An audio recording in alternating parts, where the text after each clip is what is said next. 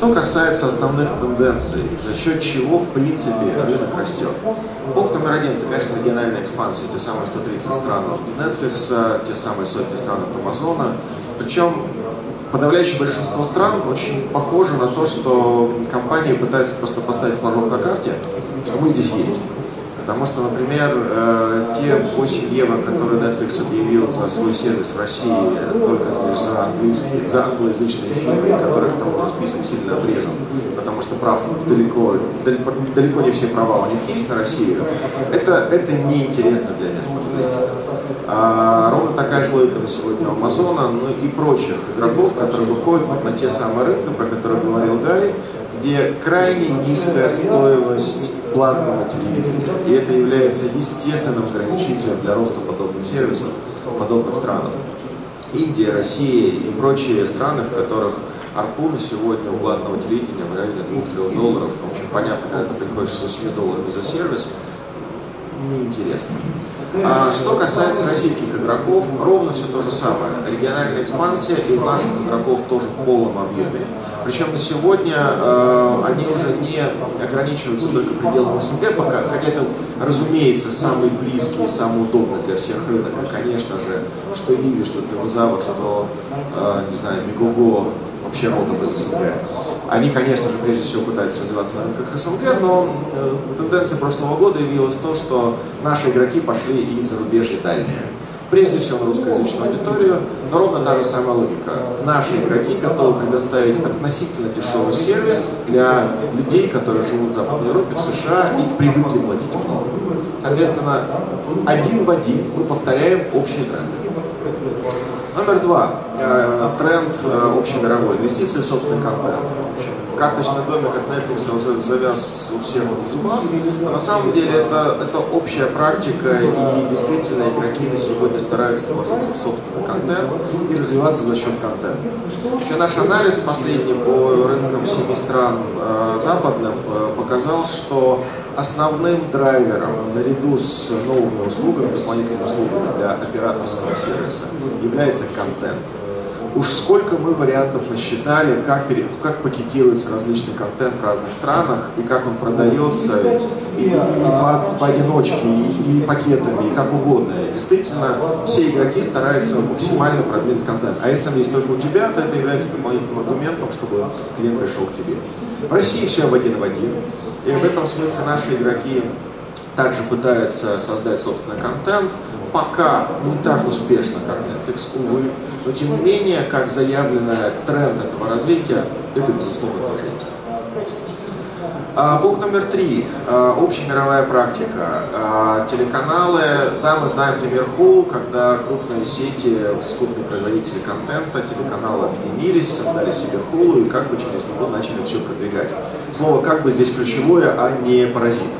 Потому что на сегодня эти каналы стараются создать собственные сайты, и собственным, собственными силами продвигать свой контент. BBC вышел в Америке, э, не знаю, те же самые американские каналы типа HBO запускают собственные сервисы и так далее, и так далее.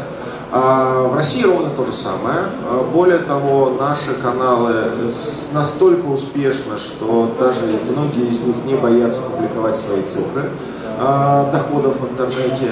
И на сегодня, ну, понятно, что мы движемся несколько особливым путем, в том смысле, что объявлено неоднократно запуск так называемой витрины, где будет публиковаться контент телеканалов.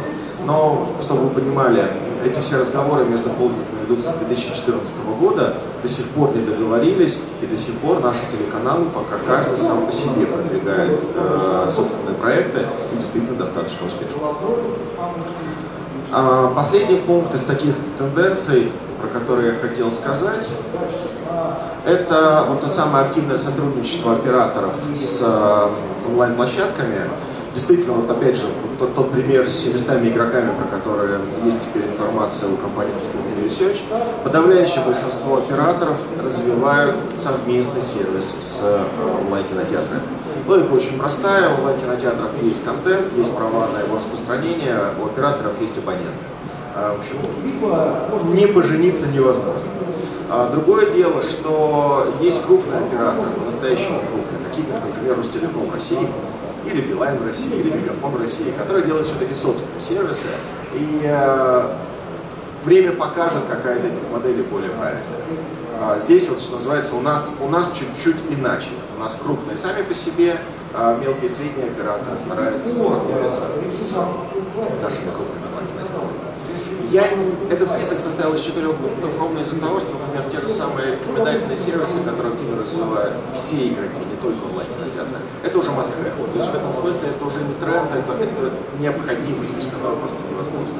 И, соответственно, если остальные какие-то мои пункты еще вспомним, то они точно так же уже пришли из прошлых лет и, и значит, уже являются новыми. А, как выглядит в целом рынок видео а, по запросу в мире, а, в распределении по модели монетизации? Еще раз напомню, SWOT это подписка, вот это рекламная модель, TVOT это плата за транзакцию, разовый просмотр, будем так считать, и естественно покупка навсегда контента.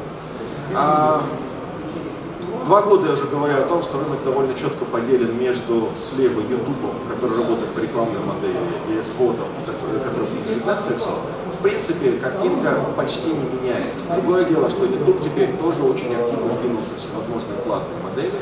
И э, те сервисы, которые они продвигают, в том числе и запуск с этого года э, стримингового вещания телеканалов в Америке, это все та же самая попытка Google выйти на рынок платных моделей монетизации, потому что они растут гораздо быстрее. И это очень важный тренд, который мы точно так же заметили в России. И вот, собственно, пара слов дальше будет в России. А, с 2014 года мы считаем выручку нашего общего рынка легального кредит-сервиса, как мы называем, какой-то методики, и что мы имеем в сравнимых результатах. Мы имеем а, точно такой же прекраснейший рост в рублях в 2016 году относительно 2015 в количестве 32%.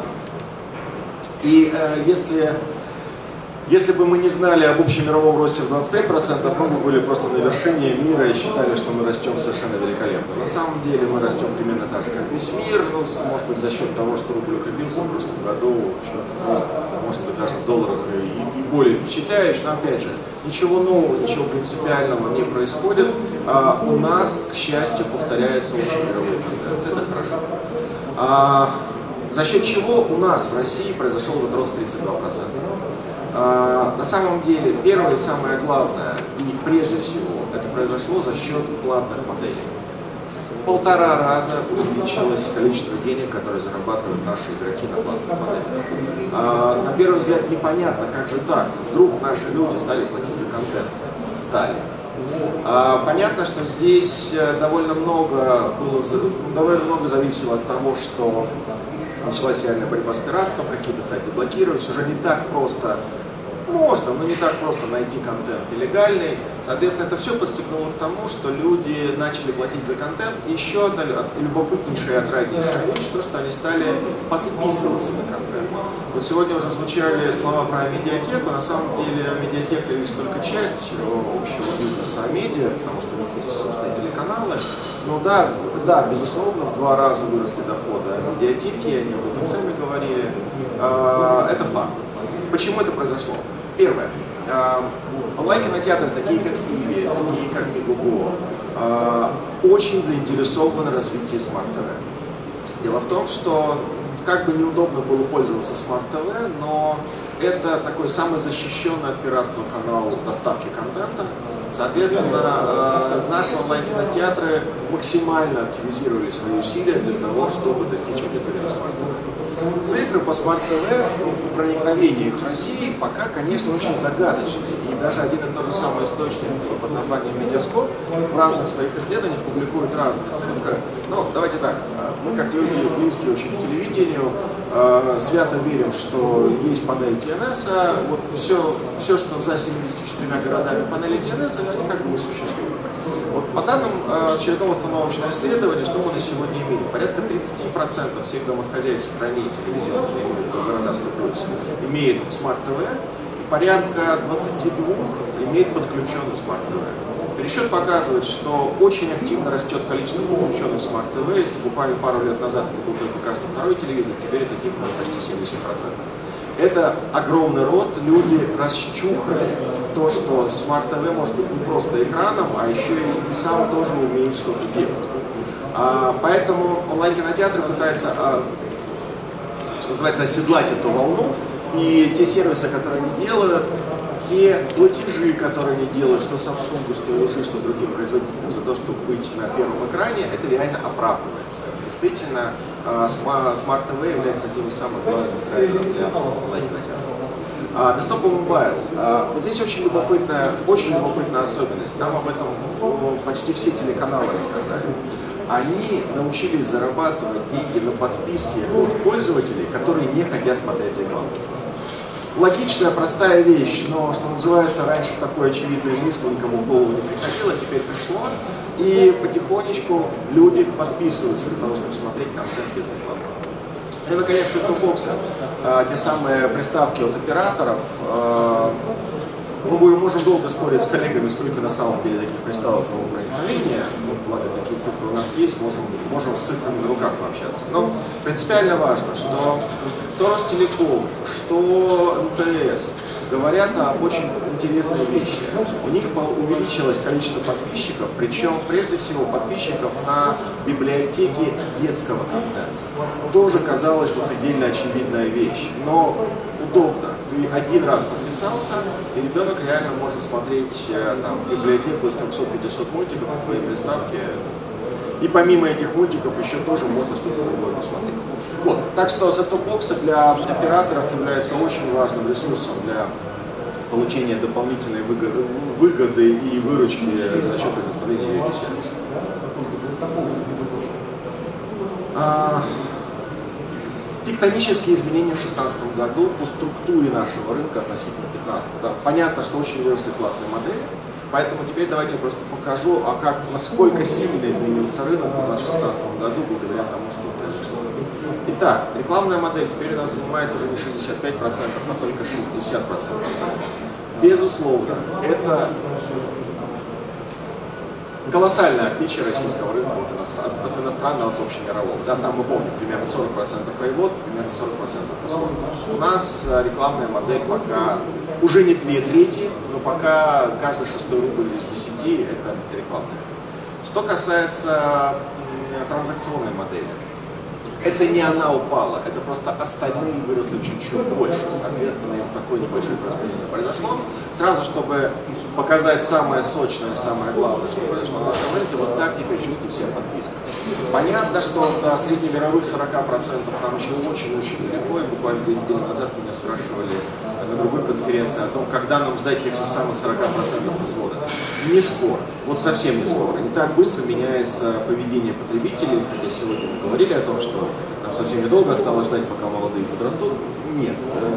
Логика ведения бизнеса у нас в стране немножко отличается от общемировой, но тем не менее на ближайшие несколько лет мы, безусловно, прогнозируем э, более интенсивный рост именно подписки, потому что в целом вся среда подталкивает человека начать оформлять подписку, потому что не так банально когда бывает. Что касается другого взгляда на рынок, благо мы его смотрим, стараемся смотреть не только на онлайн-кинотеатры, не только на операторов, стараемся посмотреть на все. Э, это мы называем сегментами, и весь рынок, тот же самый легального видео, мы делим на четыре части. Онлайн-кинотеатры, телеканалы, которые монетизируют свой контент в интернете, а, операторы, вот те самые операторы платного ТВ, и то, что мы называем платформой цифровой дистрибуции, по сути, это Google с iTunes, которые до начала этого года даже в другой реальности относительно всех существовали, потому что не платили НДС. Но, собственно, из-за этого мы их так выделяем отдельно, чтобы можно было э, те тренды, которые существуют на этом сегменте рынка, тоже отдельно посмотреть. Итак, э, что у нас произошло? Но на самом деле глобально в самом главном месте в онлайн-кинотеатрах не произошло ничего. Это все так же 70% всего рынка. А, ровно из-за того, что онлайн-кинотеатры у нас самые живучие. Они стараются закрепиться во всех сегментах. Потому что та же самая медиатека, опять же, по ней, а, очень активно сотрудничает э, с операторами, предлагая свой контент. Иви, ТВ-Завр и прочие игроки делают ровно то же самое. Smart TV это тоже поляна для онлайн-кинотеатров на рекламе они зарабатывают все так же довольно много, ну и так далее. Соответственно, онлайн-кинотеатры, они стараются закрыть собой почти все, все сегменты, все. Что касается операторов, ровно из-за того, что им а, они обладают уникальным ресурсом под названием собственные абоненты, и они очень верят в то, что ARPU можно поднять прежде всего за счет дополнительных услуг. А, операторы очень активно развивают VOD-сервисы, вот теперь они уже номер два на этом рынке по выручке. И, скорее всего, в ближайшее время это вот увеличение этой выручки будет опережать телеканалы, которые, ну, у которых, конечно, есть ТВ-витрина, и посмотрим, что будет с этим проектом. Если он реализуется, то это понятно, что в очередной раз кардинально поменяет структуру нашего рынка и вообще всю логику существования телевизионного контента на нем.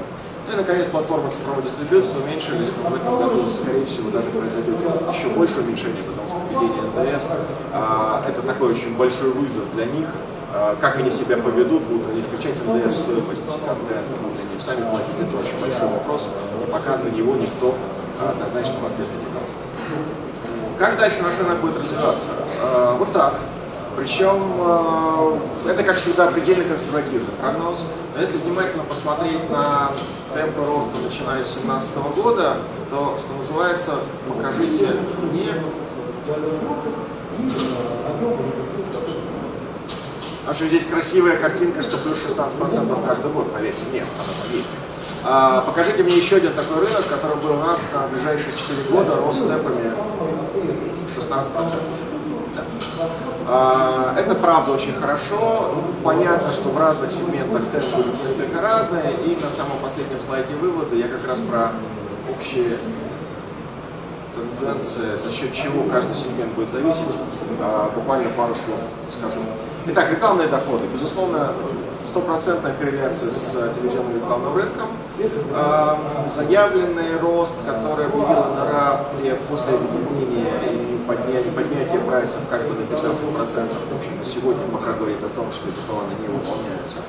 А, совершенно понятно, что если рекламные бюджеты телевизионные перестанут помещаться на телеке большом тематическом, региональном и на всех его сегментах, понятно, что они будут довольно интенсивно переливаться на а, рекламу в видеорекламу, которую продает тот же НРА на сегодня. Вот, но, что называется, посмотрим, как будет развиваться весь телевизионный рынок как следствие будем видеть а, результаты на рынке видеорекламы. Аренда и продажа контента на 100% зависит исключительно от борьбы с пиратством, однозначно, а, потому что если все так же легко можно будет найти контент в интернете, то за него никто не будет платить. Чем меньше его будет нелегального, тем выше будут доходы. И, наконец, подписка. Вот здесь, наверное, самое простое для игроков. Здесь они чем больше сами поработают, тем чем больше сами вложат усилий в том, что э, доказать людям, что проще подписаться, заплатить один раз небольшие деньги и получать довольно э, богатый разнообразный сервис, здесь, конечно, для них будет самое главное. И, наконец, э, про структуру рынка. Мы, наша структура рынка пока очень далека от общей мировой, но понятно, понятно, куда мы будем двигаться. Уже вот 16 год довольно ярко показал, что сдвиги произошли, а, люди потихонечку начинают привыкать платить за контент, будет двигаться в сторону всего мира. Спасибо. Скажите, пожалуйста, э, вы привели пример, э, естественно, правда, что пока не будет э, поставлена борьба с пиратством на более профессиональные рельсы, доход увеличиться будет гораздо медленнее. А что касается э, онлайн-версии телеканалов, которые сами же каналы официально выкладывают в онлайн. Э, как вы считаете, как это влияет, в принципе, на рынок платного ТВ? Платного ТВ? Да.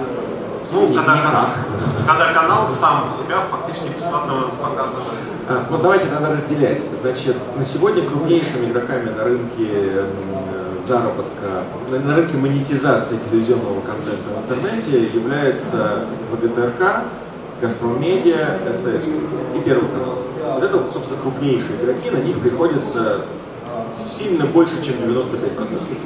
Поэтому, когда мы говорим о том, что, например, Viacom или же Fox э, выкладывают у себя на сайте какие-то эпизоды своих сериалов, на самом деле они сами этого очень не хотят делать, потому что прекрасно понимают, что к ним на следующий э, день позвонят все операторы, с которыми они сотрудничают, которым они продают этот контент, и скажут, ну если вы его размещаете бесплатно, почему мы вам должны платить?